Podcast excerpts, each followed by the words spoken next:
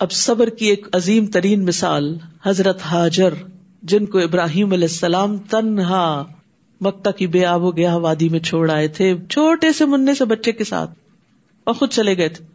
صرف اللہ کے حکم سے، نہ وہاں کھانا تھا، نہ پانی تھا، نہ کوئی ٹھکانا تھا، نہ کوئی گھر تھا، نہ کوئی دھوپ سے بچنے کی جگہ تھی، اور نہ رات کو سونے کے لیے کوئی بیڈ روم تھا، کچھ بھی نہیں تھا۔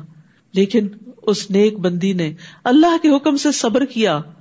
اور خوشی خوشی وہ دن کاٹے۔ تنہا بچے کے ساتھ نہیں۔ آج آپ دیکھیں کہ جو سنگل مدرز ہوتی ہیں، ان کی زندگی کتنی مزریبل ہو جاتی ہے۔ صرف یہ سوچ سوچ کے کہ ہمارے ساتھ یہ کیوں ہو گیا۔ لیکن یاد رکھیے، ہر چیز کسی حکمت کے تحت ہوتی ہے۔ کوئی وجہ ہوتی ہے۔ اللہ تعالیٰ زندگی میں آپ کو کچھ دینا چاہ رہے ہوتے ہیں۔ جب کچھ لیا جاتا ہے تو ایسا نہیں صرف لیا جاتا ہے، اس کے بدلے کچھ دیا بھی جاتا ہے۔ ان مال اسری یسرا بھی ہوتا ہے۔ تو اگر کسی پر ایسی کوئی تکلیف آ جائے تو وہ حضرت حاضر کی کہانی یاد رکھے کہ انہوں نے وہ تنہا وقت کیسے گزارا تھا۔ انہوں نے بچے کی تربیت کیسے کی تھی؟ آج کی مائیں ہر وقت یہی رونا روتی رہتی۔ باپ تربیت میں کوئی حصہ نہیں ڈالتا۔ وہ بچوں کو کچھ نہیں کہتا۔ سارا کچھ مجھے ہی کرنا پڑتا ہے۔ مجھے ہی سمجھانا ہوتا ہے۔ مجھے ان کے ٹینٹرمس دیکھنے ہوتے ہیں۔ نہیں، سارا اجر بھی تو آپ ہی کے لیے ہے۔ لمحے لمحے پر اجر ہے اس صبر پر، اس تربیت پر، اس تکلیف پر۔ تو جو لوگ اللہ کی خاطر یہ صبر کر جاتے ہیں، پھر اللہ ان کے قدموں کے نشانوں کو بھی یادگار بنا دیتا ہے۔ جس طرح حاجرہ علیہ السلام کے قدموں کے نشان صفا مربع میں جو پڑے آج بڑے بڑے لوگ اس کی پیروی کرتے ہیں۔ فرمایا، بے شک صفا اور مربع اللہ کی نشانیوں میں سے ہیں۔ تو جو کوئی بیت اللہ کا حج یا عمرہ کرے، اس پر کچھ گناہ نہیں کہ ان دونوں کا طواف کرے۔ اور جو کوئی خوشی سے نیکی کرے، تو بے شک اللہ قدردان ہے، خوب علم رکھنے والا ہے۔ بے شک جو لوگ ہماری نازل کردہ واضح آیات اور ہدایت کو چھپاتے ہیں، بعد اس کے کہ ہم نے ان کو اپنی کتاب میں لوگوں کے لیے کھول کر بیان کر دیا ہے۔ ایسے ہی لوگوں پر اللہ لانت کرتا ہے اور تمام لانت کرنے والے بھی ان پر لانت کرتے ہیں۔ مگر وہ لوگ جنہوں نے توبہ کی اور اصلاح کر لی اور کھول کر بیان کر دیا، تو یہی لوگ ہیں جن کی توبہ میں قبول کرتا ہوں اور میں بہت توبہ قبول کرنے والا، نہایت رحم کرنے والا ہوں۔ بے شک وہ لوگ جنہوں نے کفر کیا، اور وہ کفر ہی کی حالت میں مر گئے۔ یہی وہ لوگ ہیں جن پر اللہ کی اور فرشتوں کی اور لوگوں کی سب کے سب کی لانت ہے یعنی وہ اللہ کی رحمت سے محروم ہے جو اللہ کا انکار کرتے ہوئے دنیا سے جائیں، جو آخرت کا انکار کر کے دنیا سے جائیں، جو فرشتوں کا انکار کر کے دنیا سے جائیں، جو تقدیر کا انکار کر کے دنیا سے جائیں، کیونکہ بیسک فیتھ کے جو پلرز ہیں، ان میں سے کسی ایک پلر کا بھی انکار انسان کو کفر سے دو چار کر دیتا ہے۔ خالدین فیحا ہمیشہ اس میں رہنے والے ہیں۔ نہ تو ان سے عذاب ہلکا کیا جائے گا اور نہ ہی وہ مہلت دیے جائیں گے۔ وہ اللہ کو ملا ہوں واحد۔ لا الہ اللہ الرحمن الرحیم۔ اور تم سب کا الہ ایک ہی الہ ہے۔ اس کے علاوہ، اس کے سوا کوئی الہ برحق نہیں۔ وہ بہت مہربان ہے، نہایت رحم کرنے والا ہے۔ تو یاد رکھیے، ہم سب کا معبود ایک الہ، ایک رب ہے۔ اس کے سوا کوئی اور اس کی عبادت میں، اس کی صفات میں، اس کے کمالات میں، جمالات میں شریک نہیں۔ اور اس کی دلیل کیا ہے؟ کائنات کی تخلیق۔ کائنات کی نشانیوں پہ غور کرو۔ ان نفی خلق السماوات والارض۔ یہ سب کچھ کچھ نہ تھا۔ یہ جس نے بنایا وہی عبادت کے لائق ہے۔ بے شک آسمانوں اور زمین کی پیدائش میں اور رات اور دن کے ایک دوسرے کے پیچھے آنے جانے میں اور ان کشتیوں میں جو سمندر میں ان چیزوں کو لے کر چلتی ہیں، جو لوگوں کو نفع دیتی ہیں۔ اور اس پانی میں جس کو اللہ نے آسمان سے اتارا پھر اس سے زمین کو اس کی موت کے بعد زندہ کیا اور اس میں ہر قسم کے جاندار پھیلا دیے اور ہواؤں کی گردش میں اور بادلوں میں جو آسمان اور زمین کے درمیان مسخر ہیں۔ پانی سے بھرے ہوئے تمہارے سر پہ نہیں گرتے۔ البتہ ان سب میں بہت سی نشانیاں ہیں۔ ان لوگوں کے لیے جو عقل رکھتے ہیں۔ یعنی اگر کسی تک پیغمبر کی کوئی تعلیم نہ پہنچے، قرآن نہ بھی پہنچے، حدیث نہ بھی پہنچے، کوئی دائی کوئی دعوی دینے والا نہ بھی پہنچے، تو یہ ساری نشانیاں دعوت دے رہی ہیں کہ ان سب کا بنانے والا جو ہے وہی عبادت کے لائق ہے۔ اسی کے آگے سر جھکاؤ، اسی کو یاد کرو، اسی کے لیے نماز اور اسی کے لیے قربانی اور اسی کے لیے صدقہ اور اسی کے لیے ساری نیکیاں کرو۔ تمہارے سارے کے سارے امال اسی کی محبت میں ہونے چاہیے اور لوگوں میں سے بعض ایسے ہیں جو اللہ کے سوا دوسروں کو اس کا مد مقابل بنا لیتے ہیں اور ان سے ایسی محبت کرتے ہیں جیسی محبت اللہ سے کرنی چاہیے۔ تو یاد رکھیے، مخلوق کی محبت، چاہے وہ آسمان و زمین کی ہو، چاہے وہ کسی انسان کی ہو یا کسی بت کی ہو، مخلوق کی محبت اگر حد سے بڑھ جائے، حد سے بڑھ جائے اور اللہ کی محبت سے زیادہ ہو جائے تو وہ شرک فل محبہ ہو جاتا ہے۔ تو اس سے بچنے کی ضرورت ہے۔ کیونکہ اللہ سبحان تعالیٰ فرماتے ہیں ولدین آمن اشد حب اللہ اور وہ جو ایمان لائے، وہ اللہ کی محبت میں سب سے زیادہ شدید ہیں۔ سب سے آگے ہے اللہ کی محبت میں۔ اپنے دلوں کا جائزہ لیجیے اپنے اندر جھانک کر دیکھیے کہ آپ کی زندگی میں سب سے زیادہ اہم کون ہے۔ آپ سب سے زیادہ کس کو یاد کرتے ہیں؟ آپ سب سے زیادہ کس کے ساتھ بات کر کے خوش ہوتے ہیں؟ آپ سب سے زیادہ کس پہ بھروسہ کرتے ہیں؟ کس کے سپرد اپنے معاملات کرتے ہیں؟ جب آپ پر کوئی تکلیف آتی ہے تو آپ کس کو یاد کرتے ہیں؟ جب آپ کو کوئی خوشی ملتی ہے تو سب سے پہلے کس کو یاد کرتے ہیں؟ جب آپ کو کوئی مال ملتا ہے تو سب سے پہلے کس کے لیے نکالتے ہیں؟ کس کے لیے جمع کرتے ہیں؟ کس کے لیے صدقہ خیرات کرتے ہیں؟ تو جس کے لیے آپ یہ سب کچھ کرتے ہیں وہی آپ کا محبوب ہے اور وہی آپ کا معبود ہے۔ جو سب سے بڑا محبوب ہوتا ہے، وہی اصل میں معبود ہوتا ہے۔ تو اس لیے اگر اللہ کو معبود مانا ہے، تو پھر سب سے بڑھ کر محبت بھی اللہ سے ہونی چاہیے۔ اور پھر جس سے محبت ہوتی ہے، اس کے لیے انسان بڑی بڑی قربانیاں کر جاتا ہے۔ باقی چیزوں کو پیچھے رکھتا ہے، اس کو آگے رکھتا ہے، اس کی پسند ناپسند کو سامنے رکھتا ہے۔ اور جو ایمان لائے وہ اللہ کی محبت میں سب سے زیادہ شدید ہیں۔ اور کاش دنیا میں دیکھ لیں وہ لوگ جنہوں نے ظلم کیا، وہ جب عذاب دیکھیں گے کہ قوت ساری کی ساری اللہ ہی کے لیے ہے۔ اور بے شک اللہ شدید عذاب دینے والا ہے۔ تو یاد رکھیے، اللہ کی محبت انسان کے عذاب پر بھی ظاہر ہوتی، انسان کے معاملات پر بھی ظاہر ہوتی یعنی لوگوں کے ساتھ جب معاملہ کرتا ہے، اس میں بھی ظاہر ہوتی۔ انسان کے سب کاموں میں چھلکتی ہے۔ یعنی جب انسان کے دل میں اللہ کی محبت آتی ہے تو انسان اللہ کی اطاعت میں بہت محنت کرنے لگتا ہے۔ اللہ کے دین کی خدمت کے لیے چاقو چوبند ہو جاتا ہے۔ وہ اللہ کی رضا کو حاصل کرنے کا حریص ہو جاتا ہے۔ صرف شوق نہیں ہرس ہو جاتی ہے کہ اللہ میرا کسی طرح راضی ہو جائے۔ وہ اس کے ساتھ سرگوشیاں کرنے میں لذت حاصل کرتا ہے۔ وہ اللہ کے فیصلوں پر راضی ہو جاتا ہے۔ اسے اللہ کی ملاقات کا شوق لگ جاتا ہے کہ کب اللہ سے ملاقات ہوگی؟ اسے اللہ کے ذکر سے انس حاصل ہوتا ہے۔ اس کے ذکر کے بغیر اس کو وحشت ہونے لگتی ہے۔ وہ لوگوں سے دور بھاگتا ہے تاکہ تنہائی میں اللہ کو یاد کر سکے۔ وہ تنہائیوں کو پسند کرتا ہے۔ اس کے دل سے دنیا کی محبت نکل جاتی ہے۔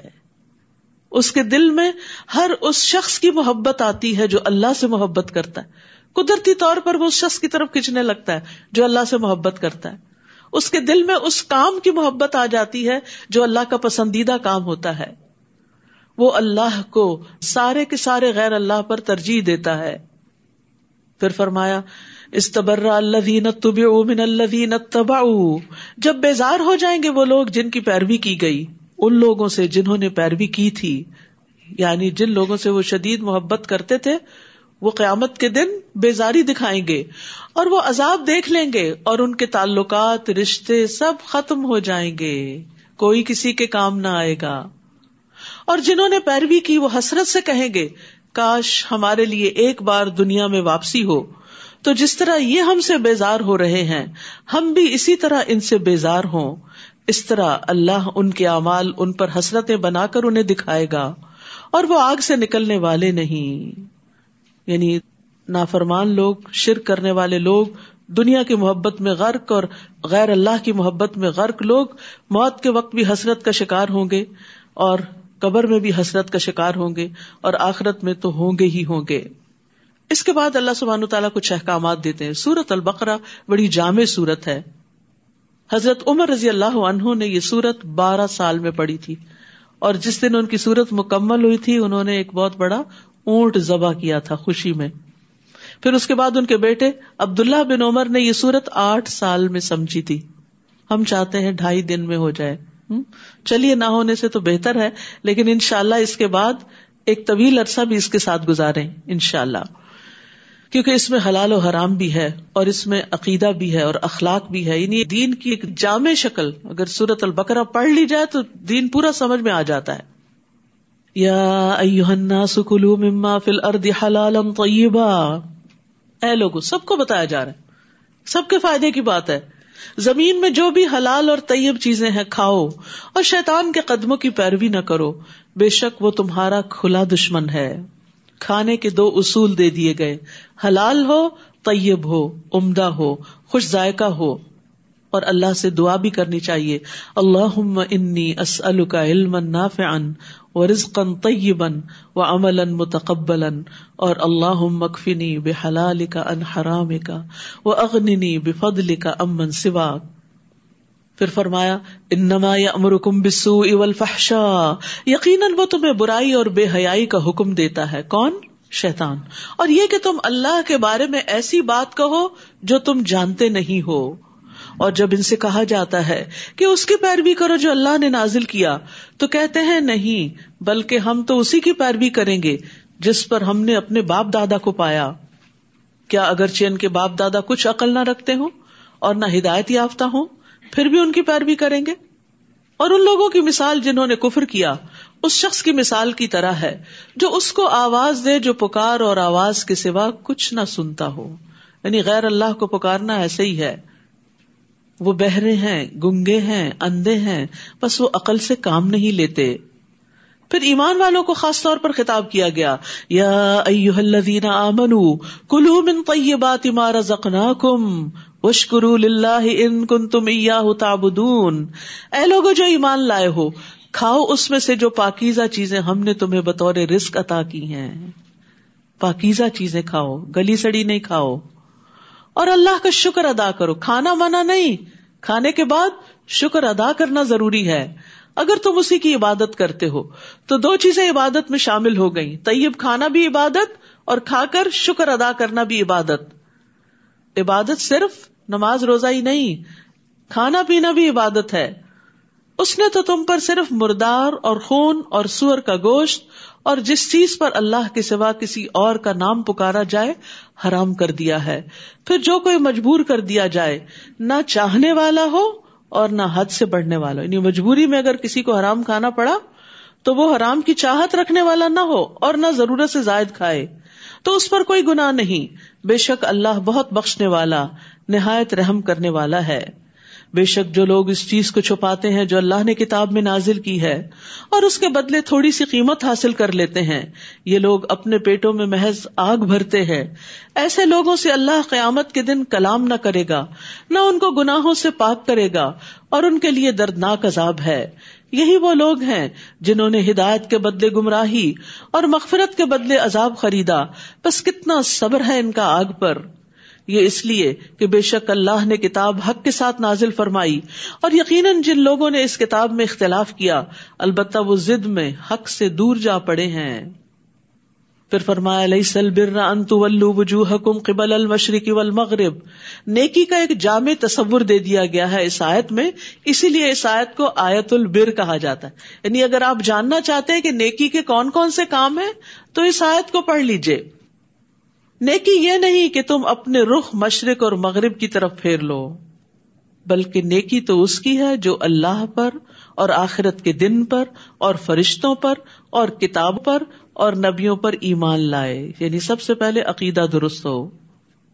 اس کے بعد حقوق العباد اور مال سے محبت کے باوجود اسے رشتے داروں اور یتیموں اور محتاجوں اور مسافر اور سوال کرنے والوں کو اور گردنے چھڑانے میں دے اور پھر حقوق اللہ اور وہ نماز قائم کرے اور زکوٰۃ ادا کرے اور وہ جو اپنے عہد کو پورا کرنے والے ہیں جب وہ عہد کرے۔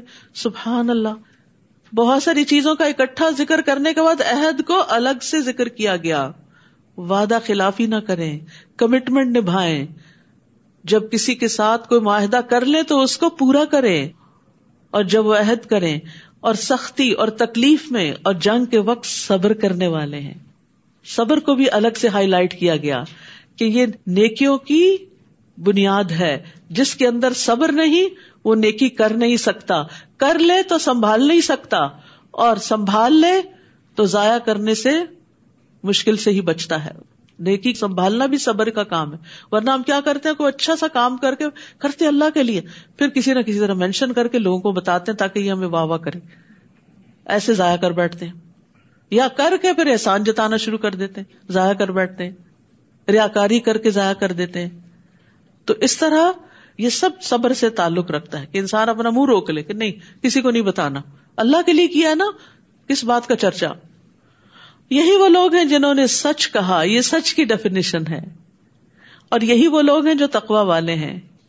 تو یہاں یہ متقین کی ساری علامات بتا دی گئی جو تقوا والے ہیں، وہی کامیاب ہونے والے ہیں۔ اور ان کے یہ ٹریٹس ہیں۔ تو اس ترتیب میں بڑی حکمت ہے۔ رشتے داروں کا ذکر، پھر یتیم جو چھوٹے ہوتے ہیں، ان کا ذکر۔ مساکین جو محتاج ہوتے ہیں، فاقہ لاحق ہوتا ہے۔ ابن السبیل مسافر جو کمزور ہوتے ہیں یعنی ان کی سپورٹ کم ہوتی ہے۔ مانگنے والے اگرچہ وہ محتاج نہ بھی ہوں۔ اور پھر یہ یاد رکھیے رشتے دار صدقے کا زیادہ مستحق ہے بہ نسبت دوسروں کے۔ پھر فرمایا، یا الذین آمنوا کتبہ علیہ کم فی القتلا اے لوگ جو ایمان لائے ہو، تم پر مقتولوں کے بارے میں قصاص لینا فرض کر دیا گیا ہے۔ آزاد کے بدلے وہی آزاد قاتل، اور غلام کے بدلے وہی غلام قاتل، اور عورت کے بدلے وہی عورت قاتلہ۔ پھر جسے اس کے بھائی کی طرف سے کچھ بھی معاف کر دیا جائے، تو معروف طریقے سے پیروی کرنا اور اچھے طریقے سے اس کو دیت ادا کرنا لازم ہے۔ یہ تمہارے رب کی طرف سے تخفیف اور رحمت ہے۔ پھر جو اس کے بعد زیادتی کرے، تو اس کے لیے دردناک عذاب ہے۔ یعنی دیت لینے کے بعد بندہ بھی مار دے، تو یہ بڑے ظلم کی بات ہے۔ وَلَكُمْ فِي الْقِسَاسِ حَيَاتٌ يَا أُولِي الْأَلْبَابِ لَعَلَّكُمْ تَتَّقُونَ۔ اور تمہارے لیے قصاص میں زندگی ہے۔ اے عقل والو، تاکہ تم بچ جاؤ یعنی آئندہ قتل ہونے بند ہو جائیں گے۔ اگر کچھ قاتلوں کو سزا مل گئی، تو دوسروں کے لیے عبرت کا نشان بن جائیں گے۔ یعنی بظاہر تو زندگی جا رہی ہے، لیکن یہ بہت سی زندگیوں کو بچانے کا سبب بن رہی ہے۔ جب کوئی مر جائے تو پھر اس کے بعد جو کچھ وہ چھوڑتا ہے اس کے لیے کیا کرنا چاہیے؟ کتبہ علیہ کم حدر احد کم المعود ان طرح کا خیرن تم پر فرض کیا گیا کہ جب تم میں سے کسی کو موت آنے لگے تو اگر وہ کچھ مال چھوڑے تو والدین اور رشتے داروں کے لیے معروف طریقے سے وسیعت کر جائے۔ یہ حق ہے تقوا والوں پر۔ یعنی متقی لوگ وسیعت کرتے بھی ہیں اور وسیعتوں کو پورا بھی کرتے ہیں۔ قرآن مجید میں دوسری جگہ بھی وسیعت پوری کرنے کی تاکید ہے اور وسیعت اللہ کی طرف سے ایک صدقہ ہے۔ مال کو خیر میں استعمال کرنا چاہیے اور وارثوں کے لیے بھی کچھ نہ کچھ چھوڑنا چاہیے۔ اور ایک تہائی مال کی وسیعت کی اجازت دی گئی ہے ہمارے دین میں۔ ون تھرڈ اور وہ بھی زیادہ بتایا گیا۔ باقی مال وارثوں کا ہے۔ تو اس لیے بہتر ہے انسان اپنی زندگی میں ہی اپنے مال سے اپنے لیے آگے اچھے اچھے کام کر کے کچھ بنا لے۔ کیونکہ جو چھوڑ جائیں گے وہ دوسروں کا ہو جائے گا۔ آپ کا وہ ہے جو آپ نے استعمال کر لیا، کھا لیا، پہن لیا اور جو صدقہ کر دیا، وہ آپ کا ہو گیا۔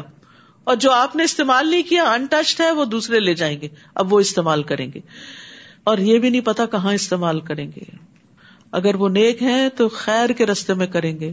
اور اگر وارث دین سے دور ہیں تو وہ اپنی دنیا کی عیاشیوں میں خرچ کریں گے۔ تو بہتر یہی ہے کہ پھر انسان اپنی آخرت کے لیے اپنے ہاتھوں دنیا میں ہی کچھ نہ کچھ کر لے۔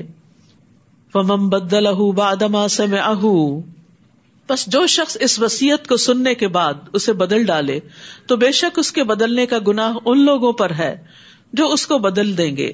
بلا شبہ اللہ بہت سننے والا، بہت جاننے والا ہے۔ پھر اگر کسی کو وسیعت کرنے والے کی طرف سے کسی طرف داری یا گناہ کی وسیعت کرنے کا اندیشہ ہو، تو وہ ان میں باہم اصلاح کرا دے۔ تو اس پر کچھ گناہ نہیں، بے شک اللہ بے حد بخشنے والا، نہایت رحم کرنے والا ہے۔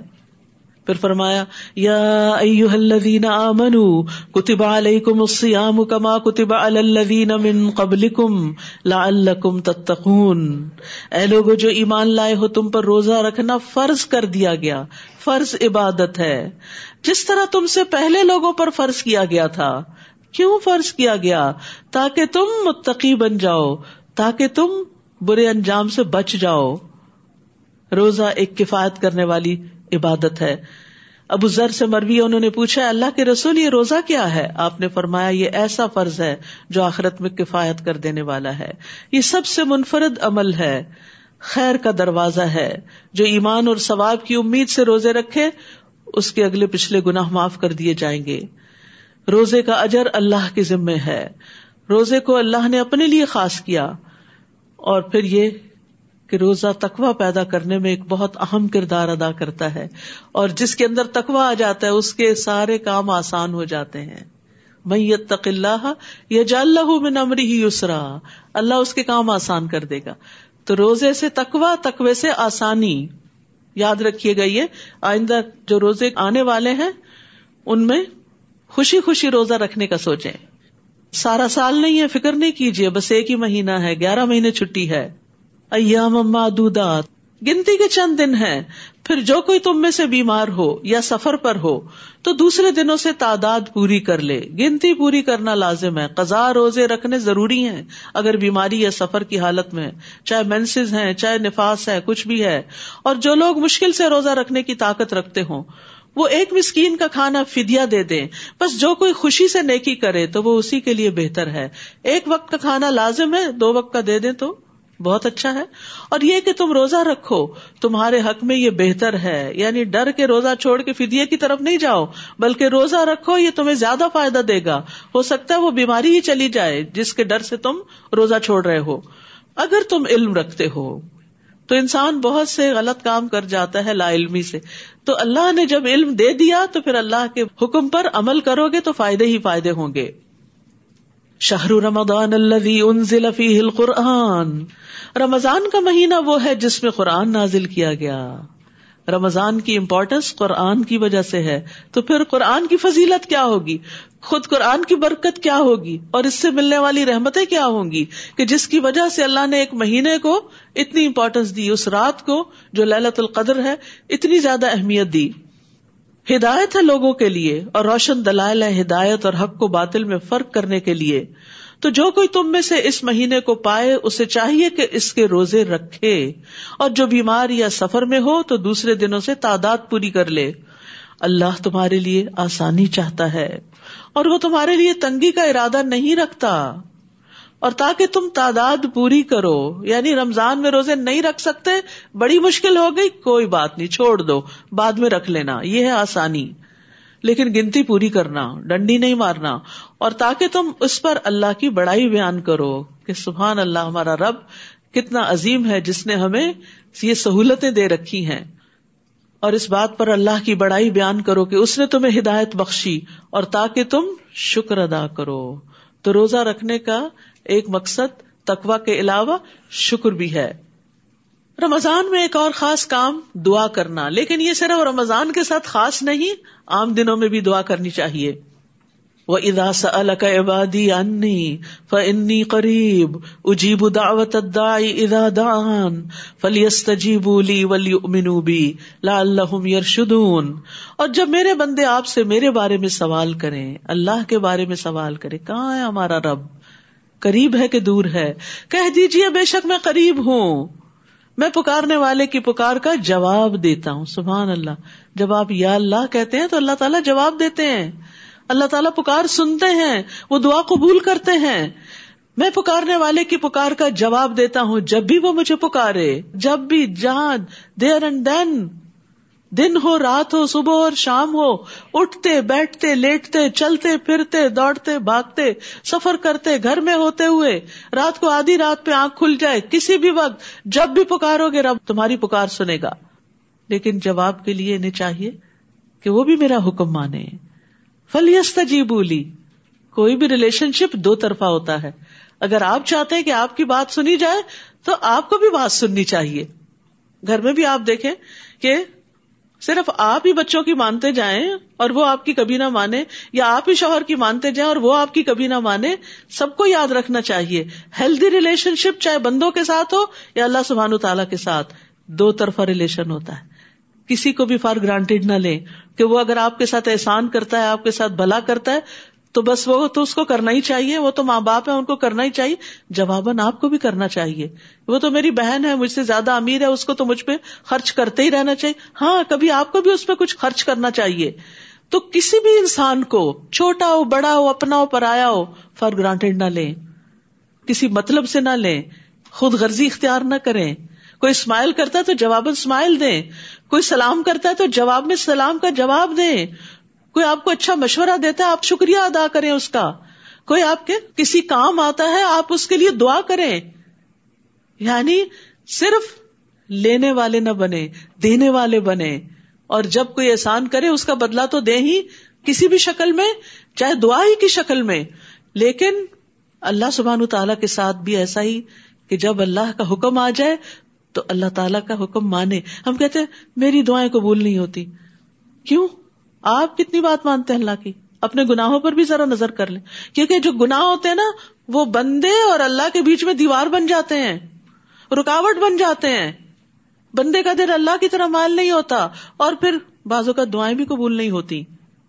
اللہ سبحان و تعالیٰ کیا چاہتا ہے؟ یہ بندہ کچھ عرصہ اور ذرا مشکل میں رہے تاکہ یہ اس گناہ کو چھوڑے ریئلائز کرے اور پھر اس کی دعا سنی جائے۔ تو اس لیے بہت ضروری ہے کہ ہم اگر چاہتے ہیں کہ ہم مستجاب الدعوات ہو جائیں تو پھر فلیست لی، اللہ کی بات مانے اور اللہ کے احکامات کی پیروی کریں۔ فرمایا ولی امین بھی اور مجھ پر ایمان رکھیں، اعتماد کریں۔ لا اللہ یرشدون تاکہ وہ ہدایت پا جائیں۔